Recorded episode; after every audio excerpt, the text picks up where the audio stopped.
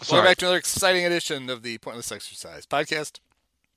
It's time to remember this crap with Mike Donahue. Mike, how are you? Doing well, Andy. Thanks. How are you? Never been better. Good.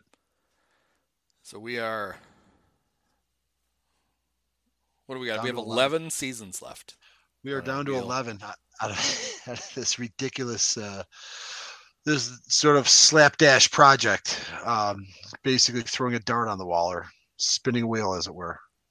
But yeah, it's kind of hard to believe that we've done 21 of these, cataloged entire seasons of Cub lore history on its own individual season, and we're getting down to the nitty gritty here. So, such that it is. Such that it is. Cubs lore. Yeah, I it's kind of sprinkled now. It's had its own sort of movements. Early on, we just kept getting the 90s, so we, it kind of worked out to where we were able to really kind of fashion that narrative consistently, kind of pound at some of the themes, and then we made up for it with the 80s. But now there's kind of a distribution that seems a little more reasonable with 11 seasons left. Still a little heavy on the 80s, but now they're just down to a couple seasons the 90s, couple seasons the aughts. So could get anything tonight, kids.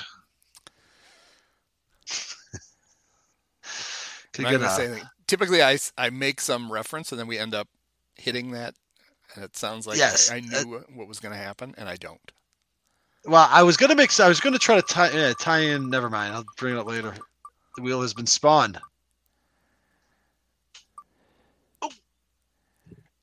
83. 83. So 1983. What do you remember? 5 quick facts about. I remember watching Ferguson.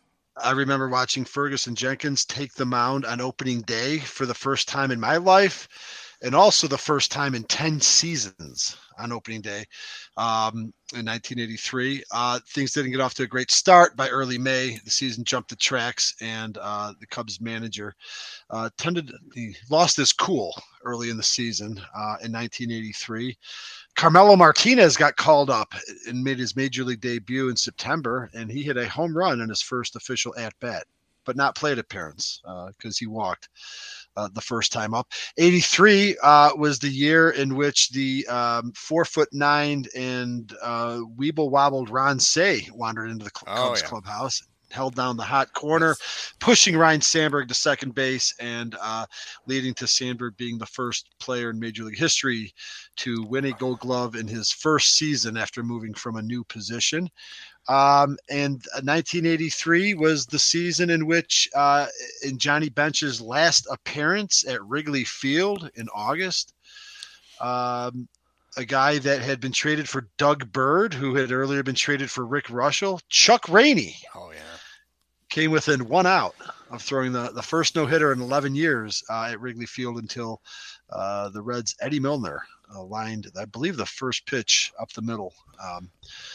Would have been the first no-hitter that I would have come that close to myself. But those are 5 facts and a lot more that we'll get into. An interesting season, second year of Dallas Green, and let's go.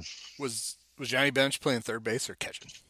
I believe he was. They given up the third base experiment. I think he did go back to catcher. I want to examine because I remember it was such a big deal, and I just, Johnny Bench was, I guess he'd have to be a first ballot Hall of Famer. He was kind of a broke the mold as a catcher. I remember my dad, who was an old school guy and had his proclivities for the older guys, was always sort of impressed by something about Johnny Bench.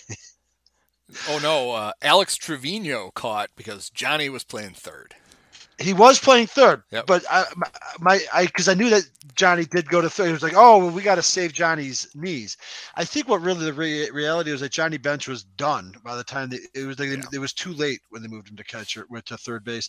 And now that I think about it, it strikes me as kind of funny that for a guy, he must have been like on the Randy Hundley, Leo DeRocher plan, because he was a great player, and he really was, I think, a little bit of a mold shatterer because he was a very good, I believe, offensive player. you know, OPSs I'm seeing. Well, he won the MVP in 70 and 72. Forklift would tell you both times he edged out Billy Williams of the Cubs.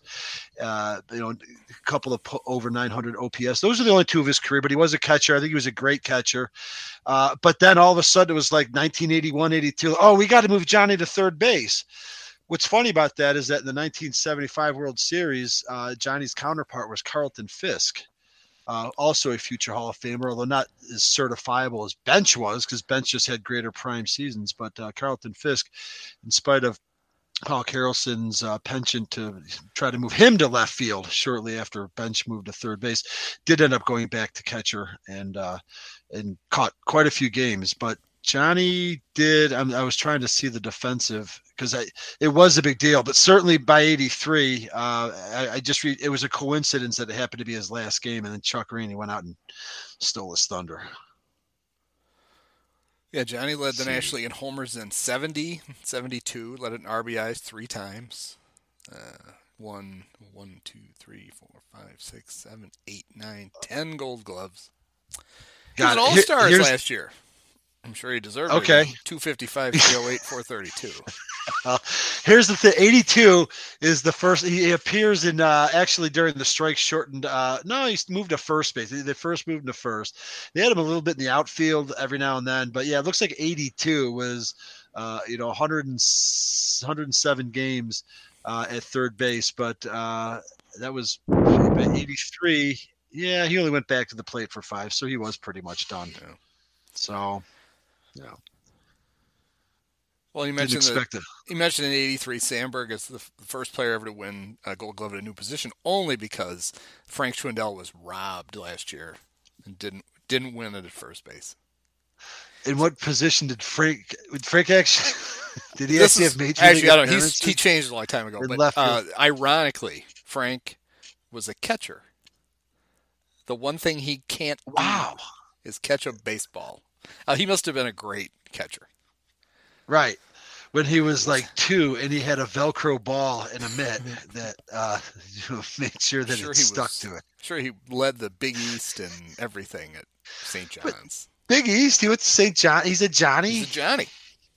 Oh, you know that. Oh, yeah. Is he a New Yorker? Is he a New York kid, Frank Schwindel? I would never have guessed it. He looks like he fell off a turnip truck. He looks like is that they had to use the forceps, is what he looks like. That's what I'm saying. I mean, aside from the Johnny Bench, Frank Schwindel comp, I guess we didn't expect, people would not have expected us to start this off with a 5-minute excursion of Johnny Bench, but at the same time, who would be surprised?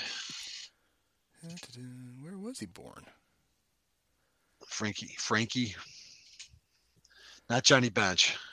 No, not Johnny Bench. He's an Oklahoma boy. I think we should just talk about let's make it all a Johnny Bench cast. We'll just talk about the baseball bunch. Baseball bunch. Krylon paint. That'll be great.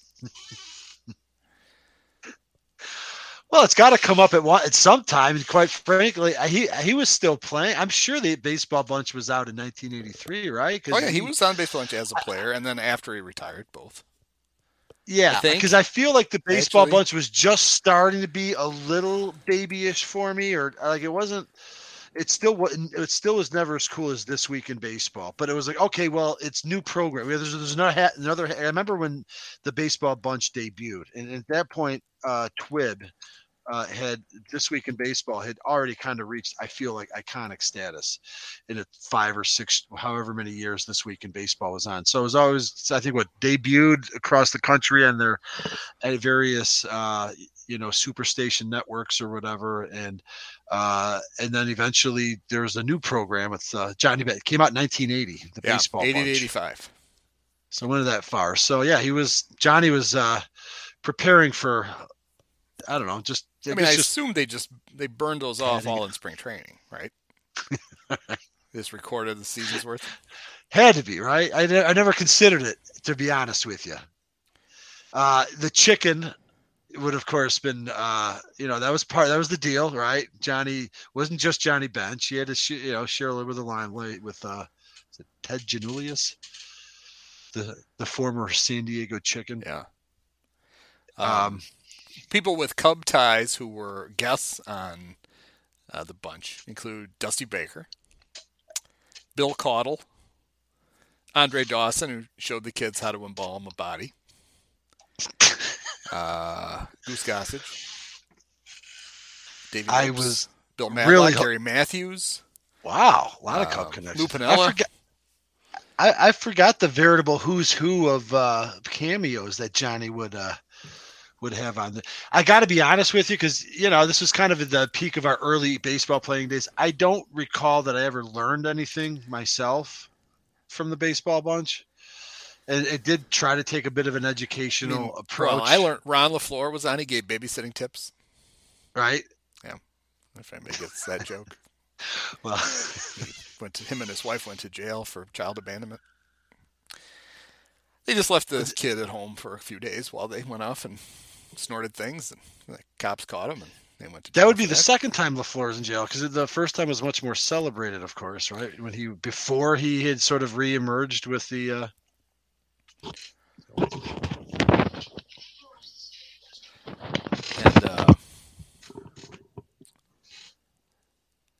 The Ted Williams one is famous. Ted wears like a raincoat over his Red Sox jersey and takes batting practice. He's just ripping line drives all over. It's pretty good. I'll try to find it. I'll probably stick it on that. I don't know that I even remember seeing that in real time when it happened. I must have. It must have glazed across my eyes, because I don't think I missed too many episodes of Saturday morning. You know, right? You'd watch the three different installments of the 40-year-old Warner Brothers Bugs Bunny cartoons, and that would kind of roll into This Week in Baseball, or I think the Baseball Bunch came first, and then This Week in Baseball, and then usually actual baseball games. It was a glory. But I don't know that I remember the Ted Williams cameo. Maybe I couldn't appreciate it at the time, but I loved the idea of a grizzly, probably a little grumpy old. Do I get to at least hit some batting practice? I want to hit baseballs. Can I hit some baseballs? Yeah, 'cause it was kind of the same phenomenon as Monday Night Football, where you'd watch This Week in Baseball and hope you would see a Cub do something. Like, they would show great plays. It's kind of like watching Howard Cosell do the halftime highlights and just hope that like one of the Bears showed up in it. I was just going to say that. That's a good comp. The This Week in Baseball highlight with the Howard Cosell and Monday Night Football from the day before. Yeah, because I remember, you know, how like on ESPN they would call things web gems, and you know, on GN, if Harry saw a guy made a diving catch, he would yell, "That's going to be on This Week in Baseball next week." No, Harry never did that. But right. He could have. But he didn't. But he could have. And I'm sure there may have been some broadcasters around the league at that point that would have been, you know, and that sort of loose federation of like continental telecommunications and programming and entertainment. I mean, This Week in Baseball would make its way into pretty much most any American home. It was, you know, it was pre-cable. So, yeah, you could talk about it. And if you were a baseball fan, though, it really did. I hear, was it you and Dave Brown that were talking about the theme music? Because I went down a rabbit hole, and it's pretty goddamn hilarious that there's two distinct soundtracks to This Week in Baseball. The beginning one is not the same song as the end. The beginning was just some jingle that some dude wrote up for some defunct game show that we can't even remember. But it's dun, dun, dun, dun, right? And like that's the one that's like the Monday Night Football. Dun, dun, dun, dun. Like it's sort of, and that may have been more seriously composed, but the story with This Week in Baseball was no, no, no, no. It was completely just some studio musician, wrangled up. And then the closing credits is a little bit more sort of melodic and stringy, like that's completely different song. That one's called Gathering Crowds, I think. That's it. But it was originally I thought it was originally created for just something else that didn't take off or something. I forget. But both of those sort of in a vacuum, both of those independent, like, I don't think it's just pure nostalgia for me to say they. I mean, it is nostalgia, but you know, hearing those bookend, you know, a half hour of Mel Allen, how about that? Did we find? Right. If you want to see Ted Williams, you want to see. Yeah, that's the closing credit. Okay, you can show like Brian Downing catching a ball over the wall. For the Angels. Nobody's gonna believe this, given what. Oh, maybe it won't be on here. So the other one is a song called Jet Set. We'll see if it's... sounds like something John... Did John Tesh write it?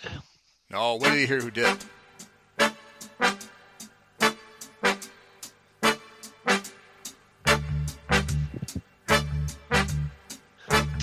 Get to the bridge, guys. There it is. Yep. All right, wait till you hear who wrote this. It was written by a guy named Mike Vickers.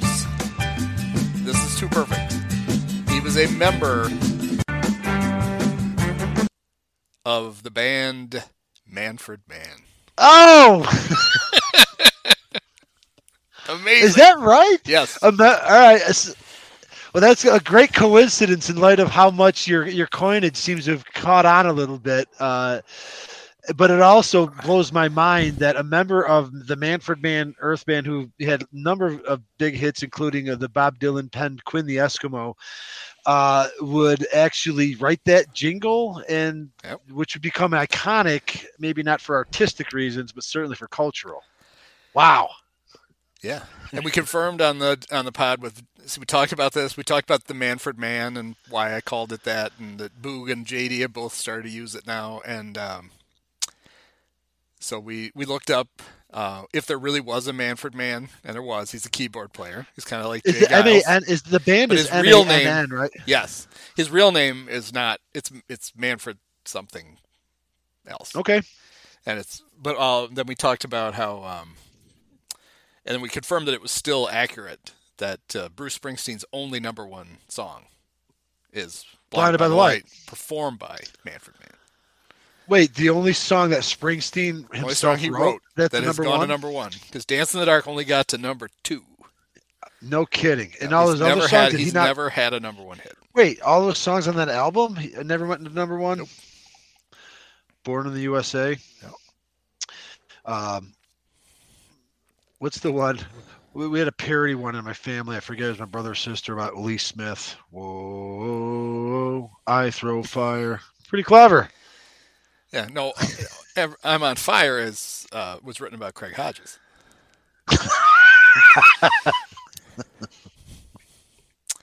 All right, so now we have yet to really talk about the 1983 Cubs. Good point. We'll get there. So we probably should. Yeah. So this is not Fergie got his 3,000 strikeout in 82. Right. Correct. Fergie arrived in 82. It was we discussed it. You can go back, kids. Dallas Green's first. Everybody was ushered in. It was all brand new. Cubs have blue tops.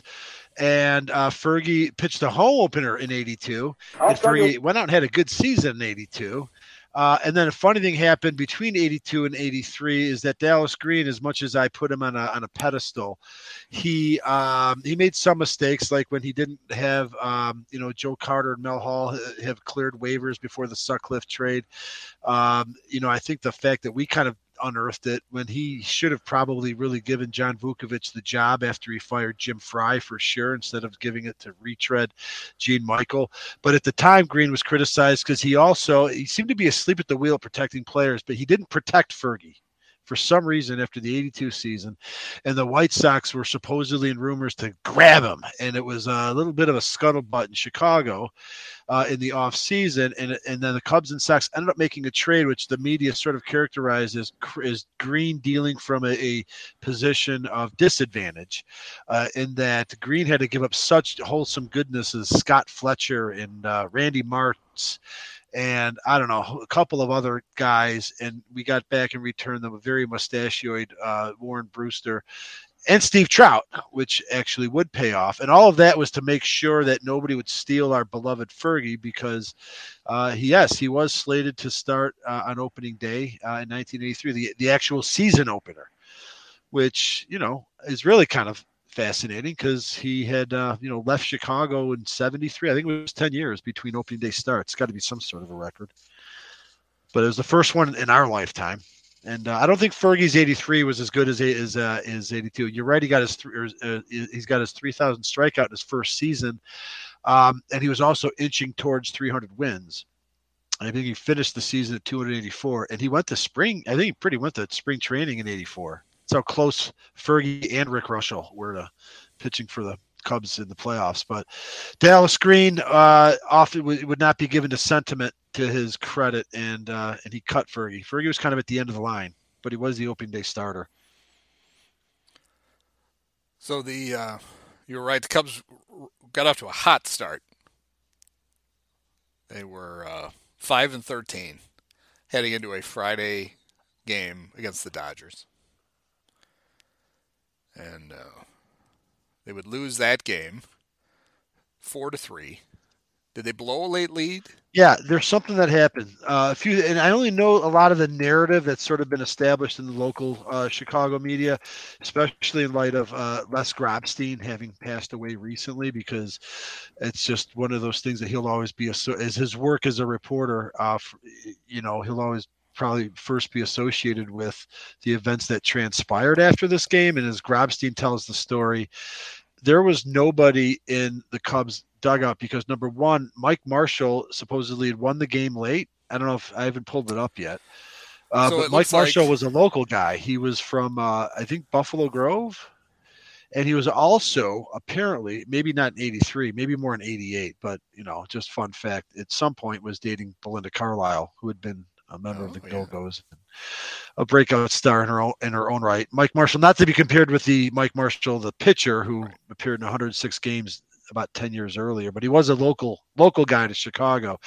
Point was, I think it was maybe his first game in Chicago or something like that. And so all of the local media followed him after the game, which leads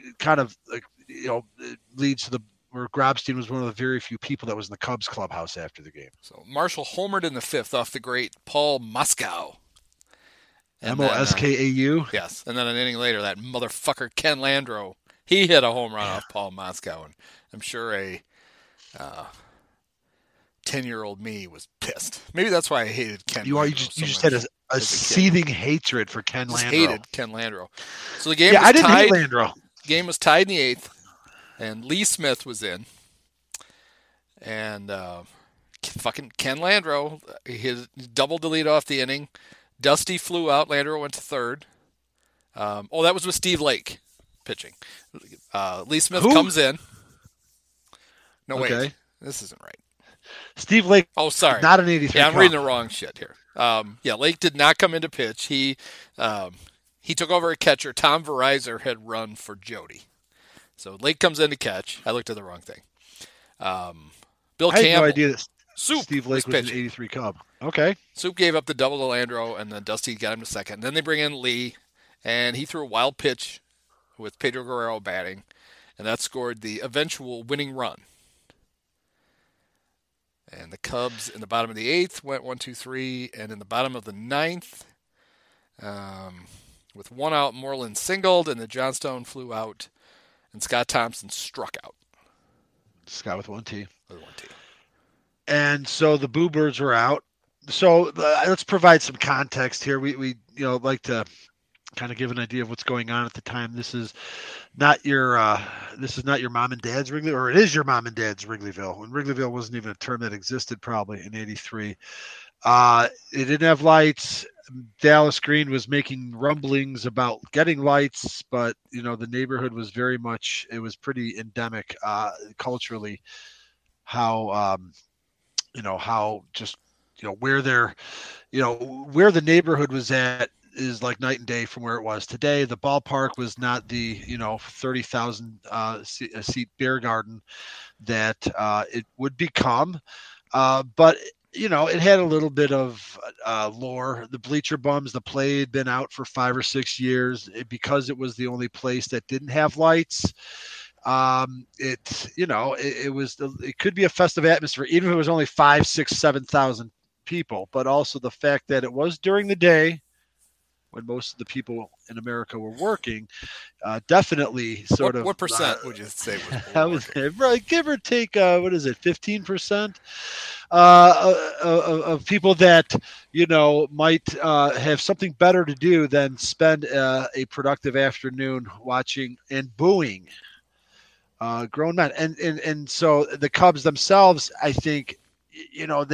They turned things around in 82, right? Like we've done 80 and 81. Those are back-to-back miserable seasons. The Wrigley family was checked out. It was absolutely probably, I think we determined it's probably really one of the truly lowest points of the franchise. So there was really nowhere to go to but up. And it really started, you could feel it was not just a change that made you feel good. It was like a positive change. You mentioned Bill Campbell and Fergie Jenkins, big free agent signings that didn't exist before. And they were okay in 82. They didn't suck. And so you're thinking maybe we can build on this. And they get off to this 5-14 start, and it pretty much just bubbles over with a frustrating loss to the Dodgers. And Lee Elia, early in his second season, he was a little bit out of sorts, one might say. And so, yeah. And like I said, after the game, there's not a whole lot going on in the Cubs clubhouse because local hero Mike Marshall's there. However, Les Grobstein and one or two other people happened to follow the Cubs manager, and that's where those two, Lee Elia and Les Grobstein, would be forever inextricably linked. I'll tell you one fucking thing. I hope we get fucking hotter than shit. Just to stuff it up them 3,000 fucking people that show up every fucking day. 3,000. Because if they're the real Chicago fucking fans, they can kiss my fucking ass right downtown and print it. They're really, really behind you around here. My fucking ass. What the fuck am I supposed to do? Go out there and let my fucking players get destroyed every day and be quiet about it for the fucking nickel-dime people that show up? The motherfuckers don't even work. That's why they're out at the fucking game. They ought to go out and get a fucking job and find out what it's like to go out and earn a fucking living. 85% of the fucking world's working. The other 15 come out here. Where does he get that number, by the way? Fucking playground for the cocksuckers. Rip them motherfuckers. Rip them cocksuckers like the fucking players. Got guys busting their fucking ass and them fucking people boo. And that's the Cubs? My fucking ass. They talk about the great fucking support that the players get around here. I haven't seen it this fucking year. The name of the game is hit the ball, catch the ball, and get the fucking job done. Right now, we have more losses than we have wins. The fucking changes that have happened in the Cub organization are multifold. True. All right, they don't show because we're 5-14. And unfortunately, that's the criteria of them dumb 15 motherfucking percent that come out to day baseball. The other 85% are earning a living. That's really good saying. It'll take more than a 5-13 or 5-14 to destroy the makeup of this club. I'll guarantee you that. There's some fucking pros out there that want to fucking play this game. But you're stuck in a fucking stigma of the fucking Dodgers and the Phillies and the Cardinals and all that cheap shit. All these motherfucking editorials about Cey and fucking the Phillyitis and all that shit. It's sickening. It's unbelievable. It really is. It's a disheartening fucking situation we're in right now. 5-14 doesn't negate all that work. Got 143 fucking games left. What I'm trying to say is don't rip them fucking guys out there. Rip me. If you want to rip somebody, rip my fucking ass. But don't rip them fucking guys because they're giving everything they can give. But once we hit that fucking groove, it'll flow. And it will flow. The talent's there. I don't know how to make it any clearer to you. I'm frustrated. I'll guarantee you I'm frustrated. It'd be different if I walked in this room every day at 8:30 and saw a bunch of guys that didn't give a shit. They give a shit, and it's a tough National League East. It is. It's a tough he's way more right than he's wrong. Yeah. It's like, what was the... Listen, it's really a shame. I mean, Because he's right. Like, they were mired. What did he say at one point? Like, they were mired. He was making an allusion to, like, how fucking shitty that culture was, right? And turning around.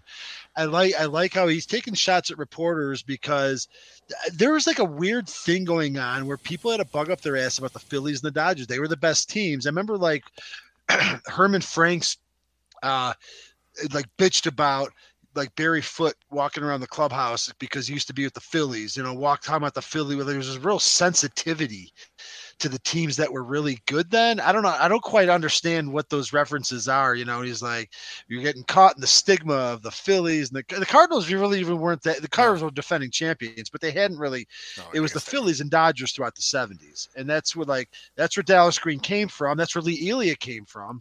Or half the Cubs rosters were Phillies. His point, I think, is that the writers were denigrating that. Like, oh, and like, what, and he's not wrong. Like, you're fucking denigrating it because it's different, and like, you're glorifying how crappy it was, before. Like, you know, it's hard for a lot of people who didn't live through it to imagine really how ingrained that inert culture was of like malaise, and like they were almost afraid of getting in contact with like winning tradition. If that makes a lick of sense. But what's your take? Yeah, I mean, the first thing you listen to it, and it's like, well, Lee's got a lot of good points. And you know, he does survive for a while, but he doesn't survive for that long. He gets fired, and who knows if he? You know, it's one of those butterfly flaps its wings, and you know, maybe if he's still around instead of Jim Frey, given the same team, maybe they're not. We brought that up. I think Jim Frey sucked. You know what?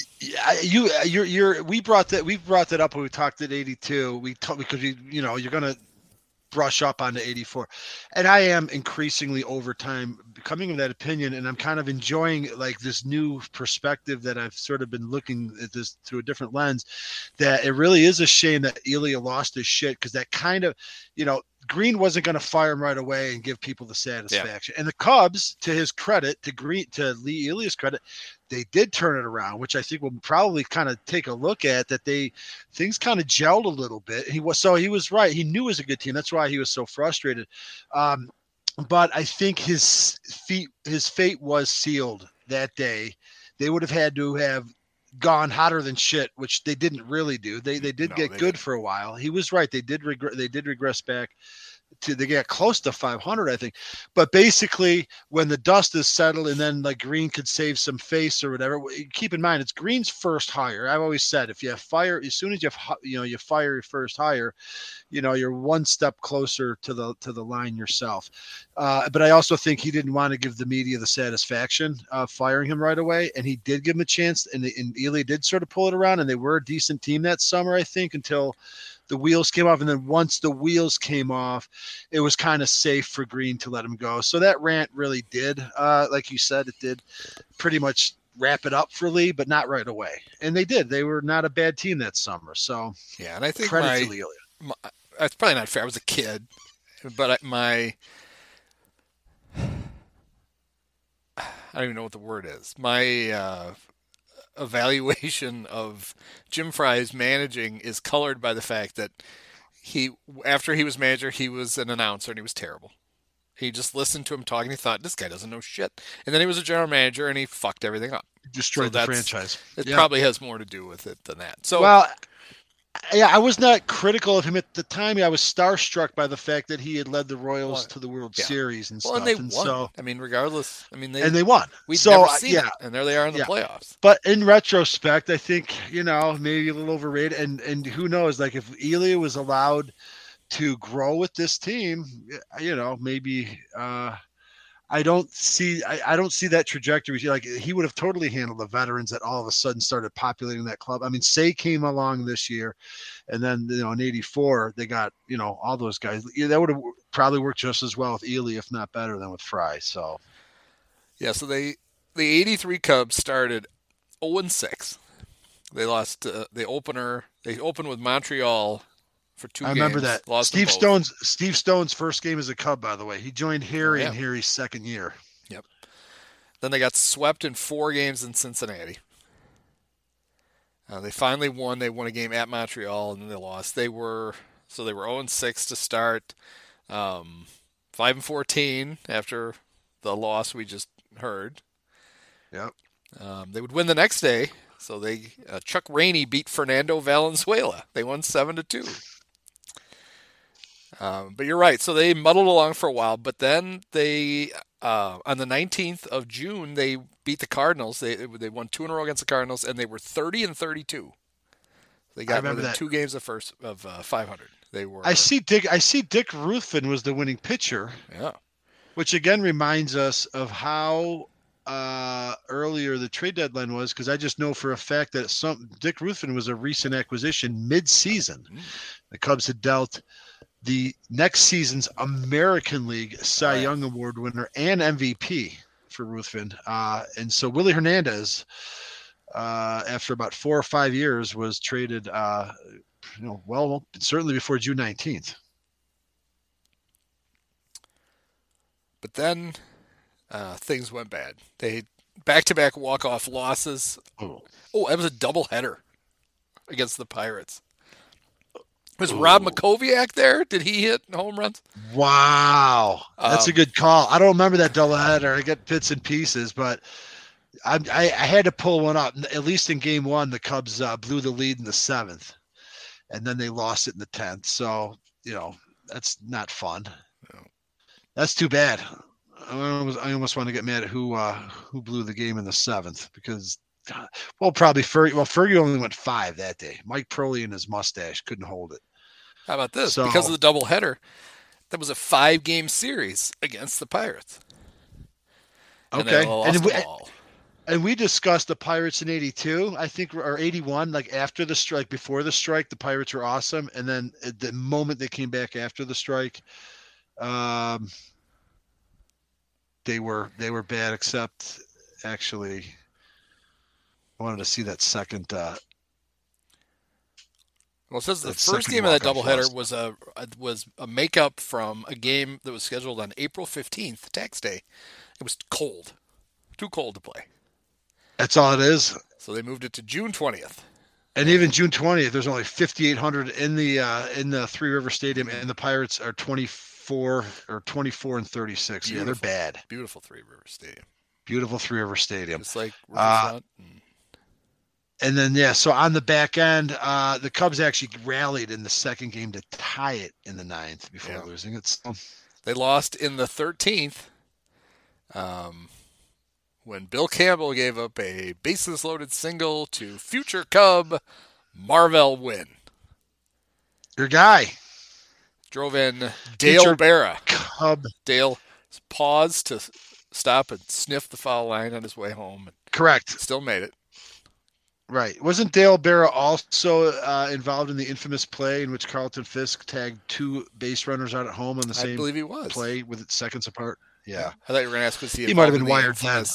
Keith Hernandez, remember the drug trial in Pittsburgh? Yeah. We got to save that for 85. Yeah. That was in 85. Yeah, Dale was in that too. Did you see who the starting pitcher was though in this Pirates game on June 20th, 1983, the second half of the doubleheader? Starter for the Pirates. No, for the Cubs. Oh no. Pirates was Jim Bibby. He was a long time good solid pitcher. Jim Bibby was. But the Cubs pitcher was a rookie who was pretty much on the team the whole year. And he started some games, and he wasn't bad, but he was kind of nondescript. And and he ended up getting packaged with the aforementioned Carmelo Martinez in a 3-way trade that yielded Scott Sanderson to the Cubs. But then Craig Lefferts, of course, would throw blanks in Game 5 in the NLCS the next season. So it always comes full circle. It was a great trade. That was. The Cubs traded Carmelo Martinez, Craig Lefferts, and Fritzy Connolly. Remember the great Fritzy Connolly? It sounds like one of Harry's drinking buddies. Can he do that? Yep. Fritzy Harry, Connolly. Sorry, we're trading Fritzy. Right. Bob Prince really needs a guy ever since, you know, so-and-so. Some yins are died. So the Padres sent Gary Lucas to the Expos. The Expos sent Al Newman to the Padres, and the Expos sent Scott Sanderson to the Cubs. Not a bad deal for the Cubs. Sanderson was pitching against them in '83. Seemed like a good pitcher, local guy. And Craig would be involved in another huge trade just a few years later when he was traded by the Padres to the Giants. He was traded with Dave Dravecki and Kevin Mitchell to the Giants for Chris Brown. Remember him? Mark Davis. Mark Davis. I remember that Chris, third baseman. Yep. Keith Comstock and current Padres announcer Mark Grant, also from the Chicago area. Right. That is a bit of a blockbuster. I remember Chris Brown. He's a third baseman. Oh, I didn't know he was a local guy. Yep. Chris Brown? Really? No. Mark Grant. Oh, that's right.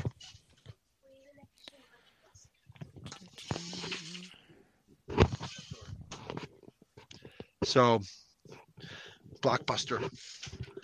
Giants, by the way, 83. I just know they were terrible.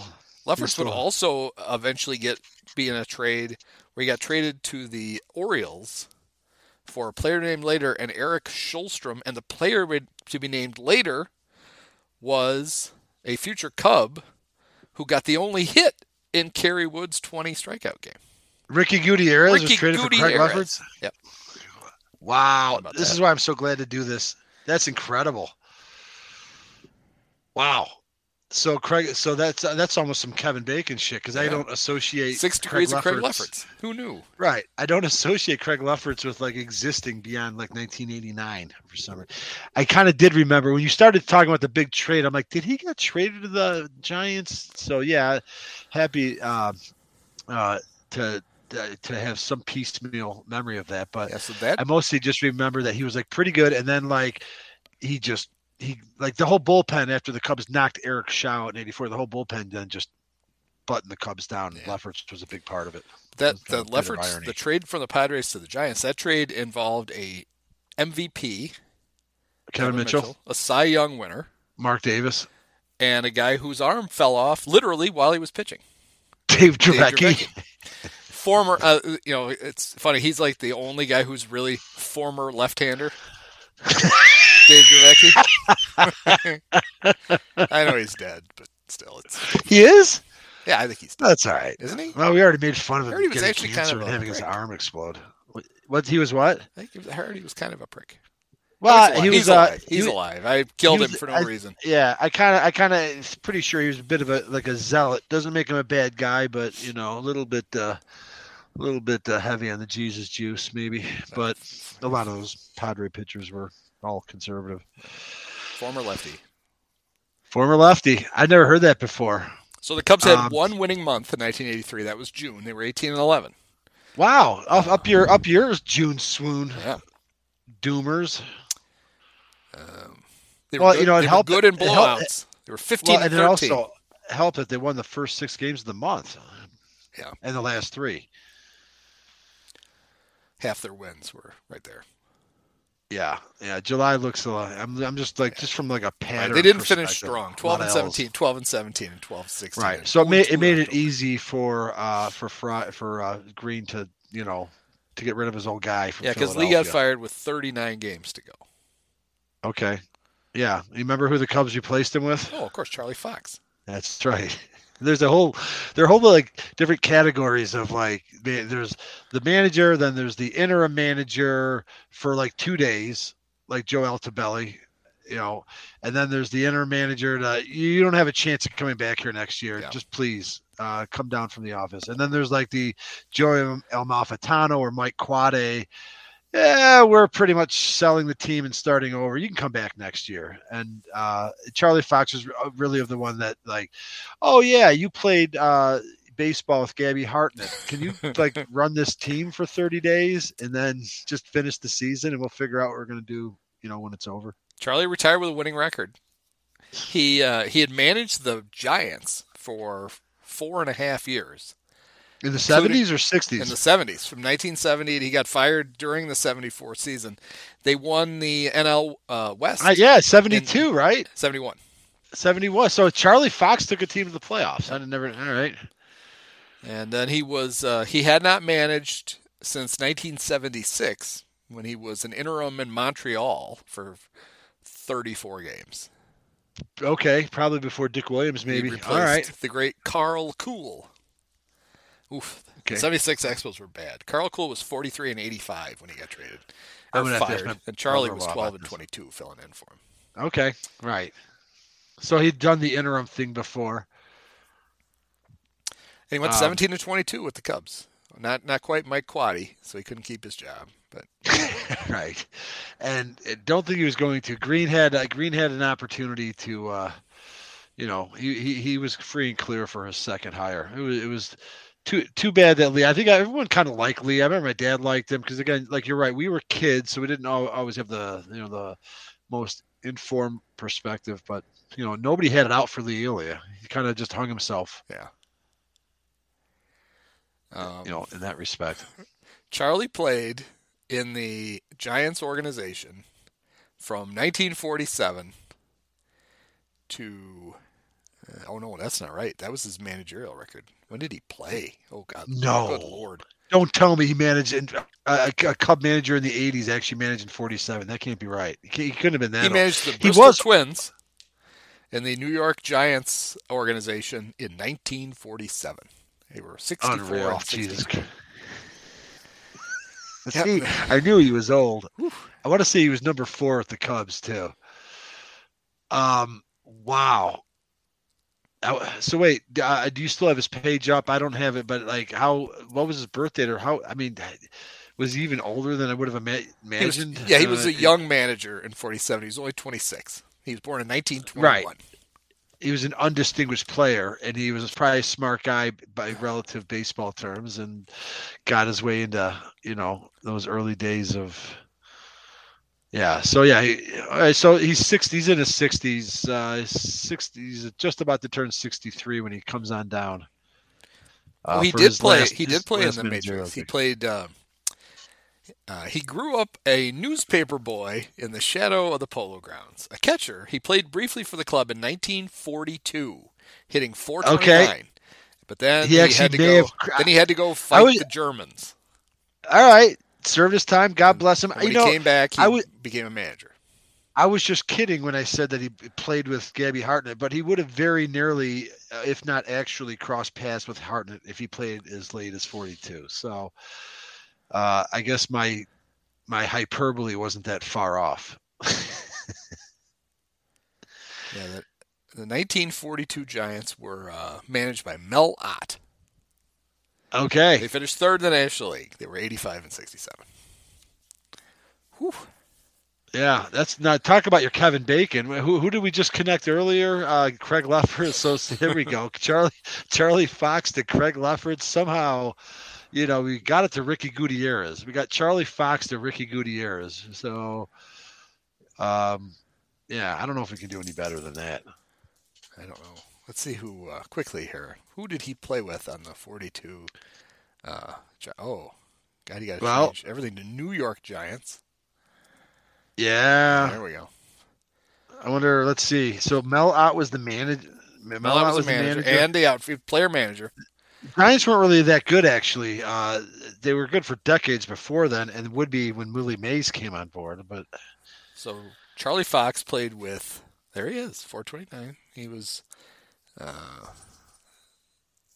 3-4-7 with an RBI. He played with Johnny Mize, Billy Jurgis, Mel Ott. Billy Jurgis was a Cub in the 20s. Yep. Billy Jurgis himself would have been old. He played with Carl Hubbell. It was 33.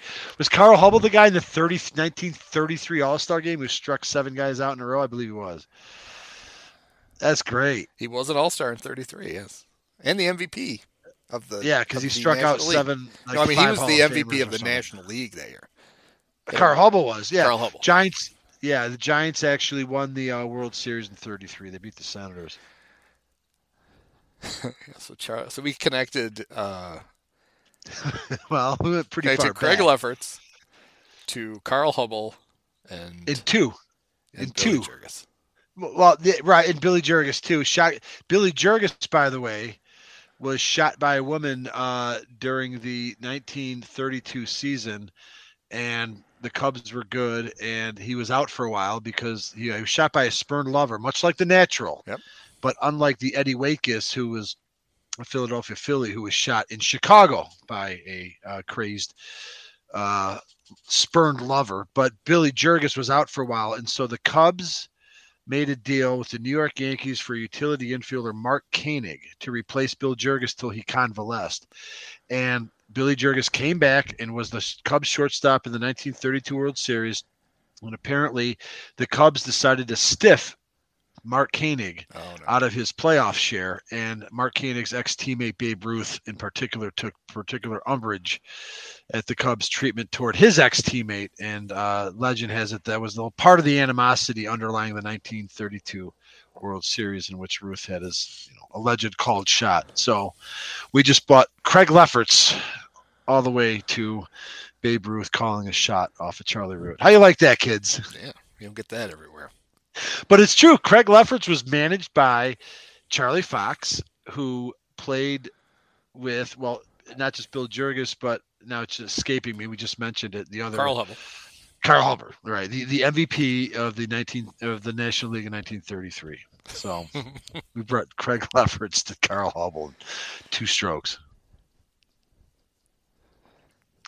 I didn't know if the Chuck Rainey near no-hitter was worth even going into, other than pointing it out, because Chuck Rainey was nondescript. I did drop it in for August 24th. I just remember that, boy, we really started school a lot later than kids do today, because my kids are in school now August 15th. I can remember being at Woodfield Mall on this date because my dad was buying me, and then I was good, and I had earned the right for my dad to purchase an Intellivision cartridge. Oh, nice. Yes, and so I was very excited, and we stopped at the Hippo's Hot Dogs at the old Hippodrome Plaza at Higgins and Plum Grove Road, long gone now, when the Cubs game began. Again, this is 1983. It's very much of a custom that in the summer you're doing things. You're running in and out of the house. Maybe your dad's off of work for a day, and you go to a store, and the Cubs game is almost always on because they didn't have lights. So if they're at home, Cubs around during the day. So I remember watching the beginning of the game because pregame Vince Lloyd, and they're all like, oh, this is it. Future Hall of Famer Johnny Bench. This will be his last appearance at Wrigley Field. The Cubs and Reds weren't rivals. They're in other divisions. The Reds were dominant in the 70s. Cubs sucked. So there really wasn't a whole lot there, but Johnny Bench was a Hall of Famer. They were building it up. And that was, I remember having the hot dog at Hippo's, watching the first couple innings, and then I can't wait to get home so I can play Triple Threat, my new Intellivision game. And I was like, wait a second, we're in the fifth inning. And I found myself holding off on the video game as former Cub great Chuck Rainey just kept barreling through the Reds lineup. And it was exciting. I was 11 years old. I remember listening on the radio the year before when Milt Wilcox came within one out of throwing a perfect game at Comiskey Park, a game at which my brother was at, but I was listening to it on the radio with my dad because, of course, he had to listen to it on the radio because my dad would never buy Sports Vision, which is, how that you'd have to watch the Sox on television. So that's the closest I'd come to being around a perfect game no-hitter or seeing it live. And so, I was all over it. I was pretty stoked. And then Eddie Milner came up in the ninth, but that was one of my more memorable games of the 83 season. Not that I was there. There were only two pitchers in the game. Two complete games, just like the Kerry Wood-Shane Reynolds duel. Mario Soto. Oh, yeah. He only had 8 innings because Cubs didn't need to bat in the ninth. The Cubs didn't score until the 6th or 7th. So Mario scattered 11 hits and 3 walks. Yeah. Mario Soto was kind of reaching he was kind of at his peak. He was a really good pitcher for a 2 to 4, 3 to 4 year period. Really good. Probably top 4 or 5 pitcher in the National League, but just not long enough where anyone under 35 would consider him particularly noteworthy. And Chuck Rainey, I don't think anybody would remember if not for this day. No.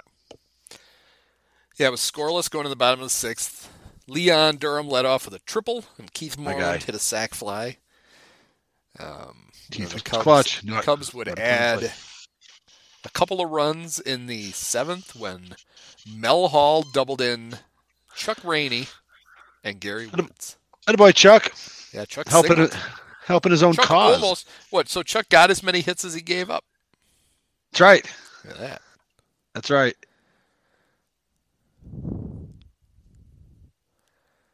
And that was it, right? 3-0. Yeah, not a very eventful game. I mean, you're seeing games like Paul Householder, who I mentioned, got into a fight with Dickie Knowles in '82. Ron Oster, who was part of like this group of like decent second basemen, but they couldn't hold a candle to Sandberg, all in the National League East. Remember Bill Doran, Johnny Ray, Tommy Herr, all these NL East second basemen that all like, you know, couldn't hold Sandberg's jock, but they weren't bad. And then there's Johnny Bench, and Johnny Bench's last. Oh, that was it. So Johnny Bench, one of the very few base runners in his very last Wrigley Field plate appearance. Johnny Bench did not have the balls to break up Chuck Rainey's no hitter, and he took the walk. Yeah, he walked in the like the sissy he was. He just stood there. Go play with the San Diego Chicken, Johnny. So yeah, the '83 Cubs are as you would expect, they're the shell of the '84 Cubs are there. You know, Jody Davis is the primary catcher. Sandberg is the shortstop. The great Larry Bowa is at short. Ron Cey is at third. Durham. Durham he was primarily the left fielder that year because Bill Buckner was still at first. He didn't get traded till the next year for Dennis Eckersley. Yeah, Keith Moreland is no longer a catcher. He's now the right fielder. Full time, yeah. Jody pretty much took that job early in '82, but yeah. And Mel Hall was the primary center fielder. He hit .283 with a .352 on base, a .488 slug. He hit 17 homers, drove in 56 runs. I'm seeing that. That's pretty good. And so no wonder. I remember like one of my friends was crushed when Mel got traded to the Indians. Mel Hall made his debut. I could be wrong. I'm going to look it up to make sure I'm not going crazy. I want to say his first major league at-bat was in San Francisco's windy-ass Candlestick Park during the day. And if I'm wrong, I don't care. But I remember, like, my first – I had no idea. I didn't really – you know, we weren't really – didn't know how to be prospect perverts back then outside of maybe reading the sporting news box scores every week. So I didn't know anything about Mel Hall. He showed up, and, like, he kind of had the look of a good athlete, and he was a lefty hitter. And yeah, he was, he was drafted. He was a second round pick from the Cubs in '78, so he would have been, a legit prospect. I just remember that he kind of seemed like, yeah, this guy, he might be good. And I swear to God, like the first time I saw him, it might not have been his first plate appearance, but I remember just seeing him in a game in that shitty dump of a ballpark on the Bay in San Francisco. It was actually his very first plate appearance was in San Francisco. So September 3rd, late in the 81 season. And I know it was a day game, but he hit it in the corner, almost hit it out. And then he kind of went up and down. But he was a good player. And he was obviously, he had probably one of his best seasons for the 83 Cubs. He had an 840 OPS, which only trailed the Cubs all-star that year, Leon Durham, who was 847. 840 is obviously pretty damn good for your first full season, which I assume it was for Mel Hall. What's interesting is that you're right. This is at least on offense. This is the 84 Cubs without Buckner and Mel Hall. Everybody else is there, and they were going to run it back out the next year. And it was before the season started where Dallas Green was able to bring in a left fielder and a center fielder. A left fielder to put Durham to first, which squeezed Buckner out, which is one story that we'll talk about when we talk about 84. But the other one was a real center fielder. I don't know if Mel Hall was really that good of an outfielder, but he's listed as the main center fielder in 83, and he probably was. And they must have had some flaws. And maybe there's some attitude issues, too. I don't know. But all I know is that Dernier is not – well, we'll get to that. But because I'm going to tell you something that kind of expedited this is that Dernier – and we'll talk about it again in 84. I'm just going to throw it out here now just to close the chapter on Mel Hall. Is that Dernier and Matthews show up, which triggers Durham going to first and Buckner being on the hot seat. It also triggers Mel Hall moving over to right into a platoon with Moreland. Mm-hmm. And obviously Mel Hall was the better – he was the more saber friendly. He was the better player. He's the guy that you want to have. You know, Moreland had his intangibles. You know, but at one point early in the season in '84, Mel Hall was starting to bitch a little bit about having to share time with Moreland, and at some point Dallas Green agreed and then got rid of Mel Hall. So, but yeah, no, those are some good numbers. He struck out a lot, especially by '83 standards. Yeah. Mel Hall did in '83. The other thing Mel did, and he did it his whole career, was he would take extra batting gloves and put them in the back pockets of his pants with the fingers sticking out, so that when he ran, they would like bounce. And he said it was that they would wave goodbye to the pitcher when he hit home runs. I don't know if you know what Mel's up to these days. Oh, I don't think it's good, and it's almost something I'm not even sure I want to talk about, but it's not like, you know. He's in a Texas prison, which sounds like that would be fun. Serving a 45-year sentence for raping a 12-year-old girl that he coached in a youth basketball team. Yeah. Yep. Yikes. Yeah, just bad. Icky. It's gross. Pretty much Barkevius Mingo all over again. Yes. And by the way, Mel Hall's 840 OPS in 1983 as a 22-year-old quasi center fielder would be by 1 point the career high for his OPS. So he, you know, Cubs sold high. He finished third in Rookie of the Year voting that year. He got robbed. He was still a rookie. Oh, you know who the Rookie of the Year was? It had to be a Dodger, right? It was Strawberry. It was Darryl Strawberry. And I think we all can agree that Mel Hall was a better player than Darryl Strawberry.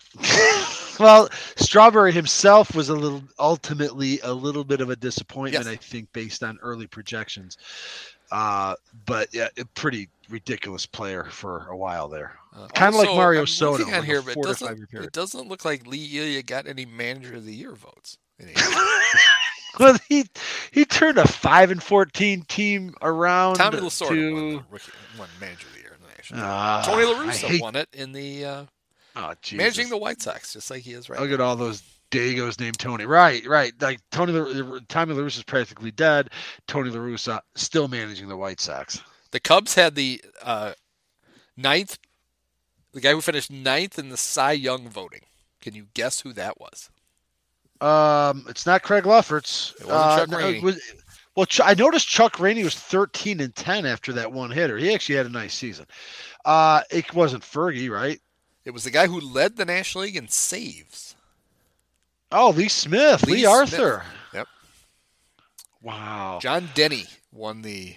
I knew that. Cy Young. Yeah, it was like what? Not Steve Carlton. So the Phillies. Denny was he was also the American League Cy Young Award winner, or the ERA leader in '82, because my '83 Topps card showed me that. So he was teammates with Rick Sutcliffe on the Indians in '82.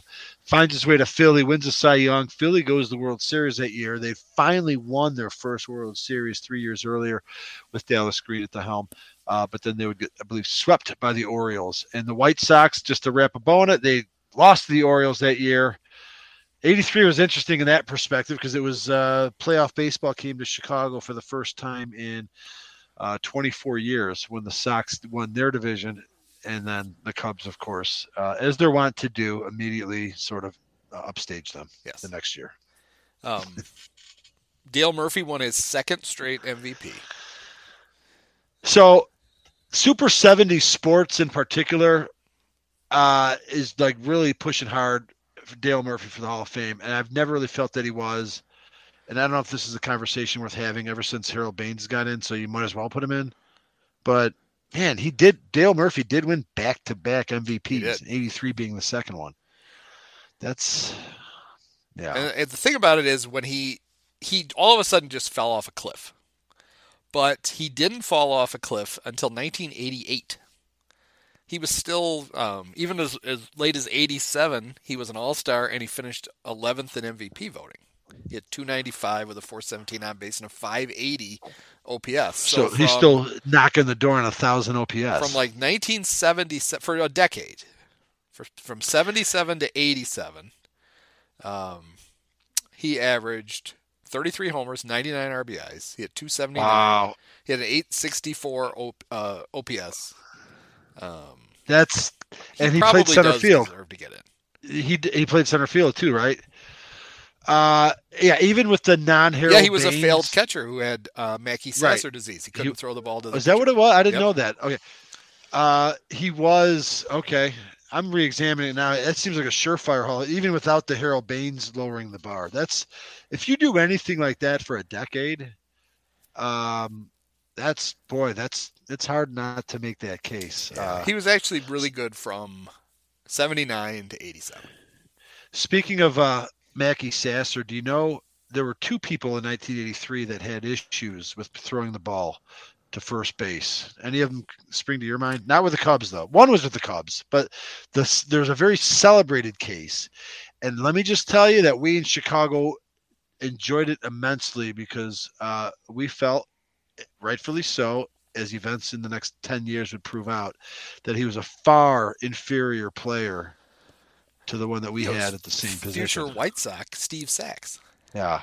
So Sachs was a Rookie of the Year in 82, the same year that Ryne was a rookie. I remember going to a game in 83 with some of my brother's buddies. We took the L down, and my brother had like some summer job downtown. We met him down there, and I was just like 11. We had to go to Woodfield at like 8 in the morning to get the tickets first, like a Ticketron or whatever, and then make our way down there. And it was a Dodgers game. I could probably, I don't know if I could find the day. It was probably, I think it was like a, you know, it was a weekday afternoon game because of course every game was an afternoon game.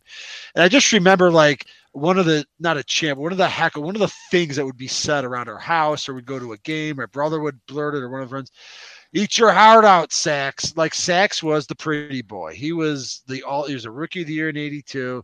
He was the starting second baseman in the 83 All-Star game. You know, he was like in LA, Hollywood. He himself had, I guess, good looks. You know, him and Sandberg, they were easy to make the comp. Sandberg was obviously dwarfed him as an athlete. But at the time, Steve Sachs, you know, kind of grinded our gears a little bit. We're like, screw that guy. Screw that MFer. Fucking, we got Ryne Sandberg. You know, this was not even, the 83 Sandberg was not anything to get excited about. He was a nice player. And he proved to be a really good second baseman before our eyes. He won the Gold Glove that year. But I remember like just feeling there was this sort of like Sachs-Sandberg rivalry, at least in the heads of all of us meatball Chicagoans. And so it was around the time of the All-Star game at Comiskey Park in Chicago to commemorate the 50-year anniversary of the first All-Star game, which is also at Comiskey Park in the same field, the same stadium. Steve Sachs, I'm pretty sure, was still in the throes of what we just alluded to, the yips. And he could not make the throw to first base. And it was like a national thing because he was the, you know, he was the glory boy, LA second baseman. They were always, you know, in contention. And it was pretty much about after the All-Star break in 83 that Sandberg was pretty much start to pull away and eventually, you know, would get his just desserts. But I always felt a little bit of resentment towards Steve Sachs because he had that built-in head start being a Dodger. Well, and I remember in 84, you know, Sandberg was having, he obviously was MVP, but he was having a great first half, and Sachs was ahead of him in the voting to start at second base. I remember that now. Good and call. Miraculously, right at the last ballot, Sandberg passed him and got to start the All-Star game. I remember, like, I don't remember, but I guarantee you, I was probably roiling with rage at just Los Angeles and just everything about it. And they're, you know, coming to the games late and leaving early and voting that pretty boy in when he was unworthy. But now Sandberg would take it. And then nobody would even, you know, think of making that comparison after that point. The other person, oddly enough, who had the case of the yips though, was a Cub. You might be too young to remember this, but I remember my friend Dave and I used to like practice this, just making fun of him in the yard. But Fergie, I swear, had like 4 or 5 or 6 or 7 cases where pitcher batter hit a ball right back to him. You know, and Harry's like, oh, right back to the pitcher. And Fergie would kind of like fake toss a couple times, and then he would just blow it over Buckner's head. He did that multiple times in 83. We call it the Fergie flip. So Matt Garza. Yeah. Oh, Matt Garza had that issue too. Yes, with the Cubs. I remember that now. Yeah, of course. At least John Lester figured out, like, he could throw his glove to first. He could, you know, just basically let the fielders field everything. But, yeah, Garza was famous for throwing the ball up the line and runners going everywhere. It seems so strange that late in Fergie's career, you know, all of a sudden developed this glitch that would sabotage his own pitching efforts. And it seemed to be 82, 83. Oh, and I made a reference to this, and that there's no way you'll find it on the internet. I made a reference to this in a previous season, just tangentially, but I just for the record, 83 was the year, I'm sure, in which the Cubs were playing the Expos, and Gary Carter took umbrage at Bill Buckner, and not a real fight broke up, but I just remember that Bill Buckner kind of did perm. Yeah, but I loved it because they were like Bill Buckner did the old like put his glove right in Carter's face, you know. So, I think you pointed out too was 83 was Buckner still because we discovered that Buckner after winning the batting title in 1980 really had some even better seasons like 81, 82. It seems kind of funny that that Dallas Green was really intent on. 83 was kind of he hit 280 and he never had a great on base. He was 310, 436. Never did, slug. But he never struck out as we discovered. Yeah, he struck out 30 times in 153 games. That's crazy. Might be it. Was that that might have been his career high. That seems high for Bill. And he was a good defensive first baseman. Actually, that was the most he ever struck out in a season for the Cubs. It was unreal. 30 times. 30 times. Jesus Christ. He struck out. He was a strikeout machine with the Red Sox. He struck out 38 times in 84 and 36 times in 85. So, yeah, Leon Durham came up as a first baseman in the Cardinals organization. And so when, not Dallas Green, but Bob Kennedy traded Bruce Sutter for him just because he looked like he had a high upside and Durham did have some really fine seasons with the Cubs, but and when Durham was an all-star with the Cubs, and he was in 83, and he was also in 82, I'm pretty sure. Both seasons he was an all-star as an outfielder. They just, you know, they got him because he was a good player, but they didn't really have a place for him, and he played a fine outfield, but that was the plan was to move Durham to first, but Buckner was only he was 33 in 83, but it was kind of weird. We'll talk, right, and you know what? Yeah, it was probably a good impulse because Durham was a very good first baseman, his error in 84 notwithstanding. We'll talk about that a lot more. Billy Buck never made an error in a big spot. Right, exactly. Isn't that funny how they're kind of weirdly linked there? But, yeah, when we talk about 84, we'll go into that more. But it was interesting because I'm still staring at what the starting eight was. And it's funny that I never really considered that really that 83 team was the same as 84. With some slight upgrades. It wasn't even like major upgrades. Like Mel Hall probably had a higher OPS in 83 than Bob Dernier had in 84. Yeah. And, you know, Buckner had a 746. I mean, so it's just I'm kind of processing that because I hadn't really considered that. I mean, maybe the big difference anyway was pitching. That's probably the big difference between 83 and 84. Obviously it was. 83 Cubs still had Jerry Morales. Jesus. Hit 195. Jerry Morales, second time around Jerry Morales, yeah. Right? First time around that, like your brother would remember, my brothers remember, was the unlikely all-star in 77, which we did the 77 season. We did. It was a special podcast. Yeah, and Jerry was one of like 8 all-stars, and then he left and came back, and so we get just like with Fergie, we got a taste of Jerry Morales. Second time around. No bueno. Tom Verreiser and his glasses and his Rex. I still think of his baseball card with the Tigers. I think a 78 tops. Scott Thompson with 1 T. Talked about Steve Lake. Thad Bosley. Yep. Joe Carter played 23 games for the Cubs. Hit 176. Yep. Obviously, he wasn't going to work out. Had to get rid of him. Yep. Wayne Nordhagen. At former White Sox. I remember Wayne Nordhagen as a White Sox more than a Cub. I don't think I remember him at all as a Cub. Recently retired WGN sportscaster Dan Rohn played in 23 games for the Cubs. Spelled his name different. That's weird. Right. This is R-O-H-N. Right. He had to hide from the authorities before he resurfaced as a WGN sports guy. There is a Dan Rohn story. Maybe I should save it for 84 because Dan Rohn actually hit a home run in the 84 season. So we can come back to that, or actually talk about it now because there'll be too much to talk about. I don't think that probably isn't going to make the list of. I'm just going to say that Dan Roan came up to bat in a game in '84, and he was 1 for 10, and you could just see his batting average was 100. It was in Candlestick Park, I'm pretty sure, and it was like, oh, how neat! That's when I figured out math. Oh, 1 for 10, 100, and then he hit a home run. That happened. But around the same time, Dan Roan, R-O-A-N, who is in the local news because he's retiring after having been the WGN sports guy for I don't know how many years. 30-something. But he was on the TV in '84, and he had a story supposedly about Dan Roan, the broadcaster, got confused with the ball player in their hotel rooms, and Dan Roan, the broadcaster's wife, was trying to get a hold of him and thought he was screwing around. So there is a Dan Roan story there involving this fella who was on the 83 Cubs, R-O-H-N. Another guy who was the hero of the of a game in '84 when Bruce Sutter blew the lead twice, Dave Owen. Right. He played 16 games for the 83 Cubs. Junior Kennedy was still around, 17 games. That's Steve Stone's street fight, man. In fact, it might have been during the time that Buckner gloved Gary Carter in the face that Steve Stone warned everybody. Junior Kennedy is a street fighting man. Still don't know what that means. No. Still never heard that outside of the Stone song. Yeah, so as similar as the offense looked, the pitching staff did not quite look the same. From between 83 and 84. Yeah. I know Dick Ruthven made a fair amount of starts. He was basically the fifth starter in 84. He was there. And the opening day starter in 84. It's always been one of my favorite fun facts. And Steve Trout was there in 83. Yeah.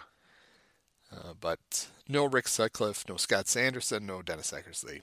Yeah, no, you're right. Even when 84 started, Chuck Rainey actually started the second. In 84, Dick Ruthven was the opening day starter. Chuck Rainey, still on the team early in 84, was the game 2 starter. Yeah. So I don't know why Trout and Sanderson. Sanderson was probably on the disabled list because that's what he did. And Trout maybe got lost on its way to the ballpark. But nevertheless, even early in 84, the Cubs didn't seem to have the pitching that they would need, but they certainly got it. It's interesting though that you're right, Lee Smith, 1.65 ERA, son of a bitch. That's his season right there. Too bad that wasn't his 84 season. Yeah, it's funny, he still managed to lose 10 games. He's probably like, in his third inning. Yeah. And he basically took the closer's role from Bill Campbell, who Dallas Green signed. He was one of the big signings in the building a new tradition that we talked about in 82. Pretty much our first real closer after Sutter. But then, yeah, quickly taken over by Lee Smith. Yeah, so Lefferts got traded. Mike Proley pitched in 60 games. Warren Brewster had a good season, 2.35 ERA in 59 games. Yep. Rich Bordy was there. Probably should have been on the playoff roster in 84. Correct. Well, I will make sure we talk about that. We talk about 84. Gave his heart and soul to that team. And Russell. Sorry. Oh, I was just going to say Guillermo Hernandez was there for pitched 11 games and then got traded. Well, because Willie was like we kind of unearthed this. He was brought up as a very young pitcher as far back as like 77. But he was also part of this cadre of pitchers that would eventually go on to enjoy really good success, along with, Bill Caudill and Jay Howell, and Eckersley was maybe a different animal. And actually, Hernandez shot further and brighter than any of them the very next season. And then I think you pointed out the reason you didn't really hear from him much after that was just that his arm was blown out, I think. But yeah, Guillermo. It is crazy to think that the 1984 MVP and Cy Young was at least for a brief period of time, a member of the 83 Cubs. Yeah. And then, of course, you remember the great Alan Hargesheimer. No, but that name almost sounds like Atlee Hammaker, who was the pitcher in the All-Star game in Chicago that to this day has still given up the only grand slam. Well, and Alan Hargesheimer. Former Giant. As a former Giant. Prospect. Maybe they had to trade him because it was confusing. Atlee Hammaker. Right, well, all right, I'm going to Google because I'm going to find it. I know that there is a Topps prospect. Remember Topps would have the 3 top prospects. You'd always be excited when you see the Cubs, you're like, who the fuck is Mike O'Berry? I don't know.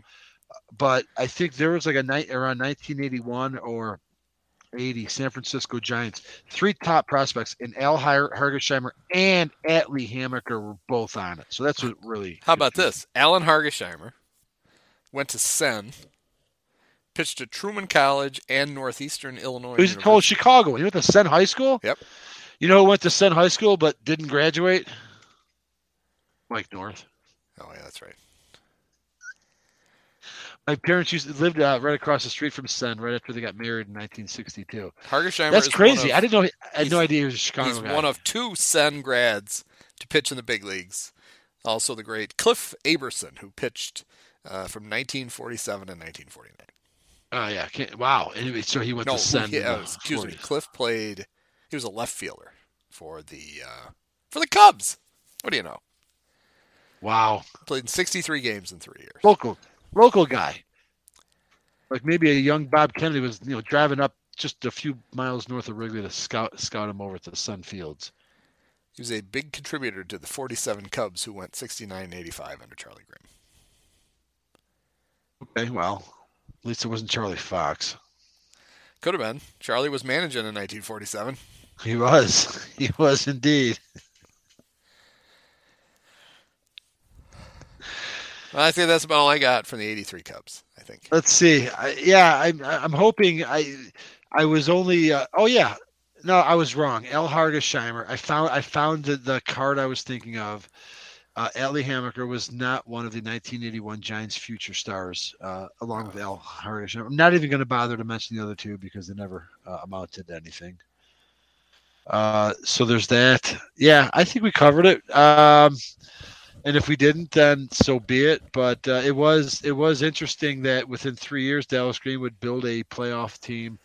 82 finally turned it around. 83 got off to the slow start and sealed the manager's fate, and maybe sealed the Cubs' fate, because I am sort of warming up to this alternate history that if Lee Elia doesn't lose his shit, which would of course deprive us of some incredible comedy gold, that maybe the next few years go a little bit more in our direction than they did, but they were certainly going in our direction, and we weren't really prepared for it, but it was pretty awesome. And we'll talk about that when we talk about 84. But 83 was, a lot better than so many other just going nowhere seasons. They were trending in the right direction, you could say. Yeah. Well, I mean, they were, but we didn't. You would have been forgiven if you didn't realize they were 71 and 91. Well, right, just like all those teams in the 90s. Yeah. That's because it was. So you're right. It was a step backwards, actually. I mean, Lee Elia, maybe Dallas had to fire him just because of not just a safe face with his rant, but it was a tough year. They weren't ready coming out, I guess. I don't know. I mean, you go into the season with 39-year-old Fergie Jenkins is your opening day starter. I don't know, but I'm not criticizing because they really had a rebuild to do, and they did it. So 71 and 91. Hey, we did 80 and 81. And thanks to the strike, they might not have won. I mean, those were two would have been. One was a 98 loss season, and the other would have been if it wasn't for the strike. So, well, they had 71-91 is a. They had a terrible pitching. They had terrible pitching because their offense, they ranked in the National League. They were second in runs, second in doubles, third in homers. They led the league in slugging. But then you get to pitching and ERA. They were 12th. They were 12th in a lot of stuff. They were 12th in hits allowed, 12th in runs. So they. Funny that, and it makes sense because you look at that, the 83 lineup, and you're like, wow, except for like Gary Matthews and Bob Dernier, they're all there in some fashion. But the pitching, and outside of they overhauled the whole thing. Well, that's why they had to do that. But it took a while because outside of Scott Sanderson in the offseason, Green, didn't do a whole lot. He picks up Dernier and Matthews. And as we all famously know, Sutcliffe and Eckersley were acquired after the season, which you know, maybe credit to Green that he didn't freak out and panic. He waited a little because it was weird. We'll talk about 84. It was weird when opening day 84 happened and Bill Buckner was on the bench. It was like kind of like the gorilla or the elephant in the room. Yeah. Like, oh my God, Bill Buckner's not, like, he's good. And it's not like Durham was bad. I mean, he was basically losing bench. He was losing time to Gary Matthews. To Gary, who the recently acquired Gary Matthews, right? And that was just a numbers game. But it seemed weird because he didn't fall off the cliff. You're right. He started to drop a little bit in 83. So again, maybe credit for Green for not being sentimental and just being like, fuck it, you know. I can make some moves here, and I can move Durham to his natural position. And Buckner's going to have to get over it. Buckner was always a little bit of a surly guy, and he was. I don't think he was very pleasant that first month in '84. But he wasn't traded for Eckersley till he was traded for Eckersley kind of early, like in May, and then you know the Sutcliffe trade was the other piece. But, yeah. Well, all right. That's the '83 Cubs. If you're out there and you're like, I got other stories, well, start your own podcast. Right. I'm sure we missed a few, but we got to go to bed. Yeah. All right. Well, good night, Mike. Yeah. Good night, Andy. I'm going to have dreams of the Carmelo Martinez, the first, it was exciting. Cause I remember being like, oh, why couldn't it have been the first time he came up? No, but it is his first official at bat because he walked the first time up. So I'll just bathe in the memory of that, and then go from there. Yeah. Well, there's better memories of Mel Hall than others you could have. So right. I'll stick with Melo Carmelo. Yeah. All right. Many of us have herpes.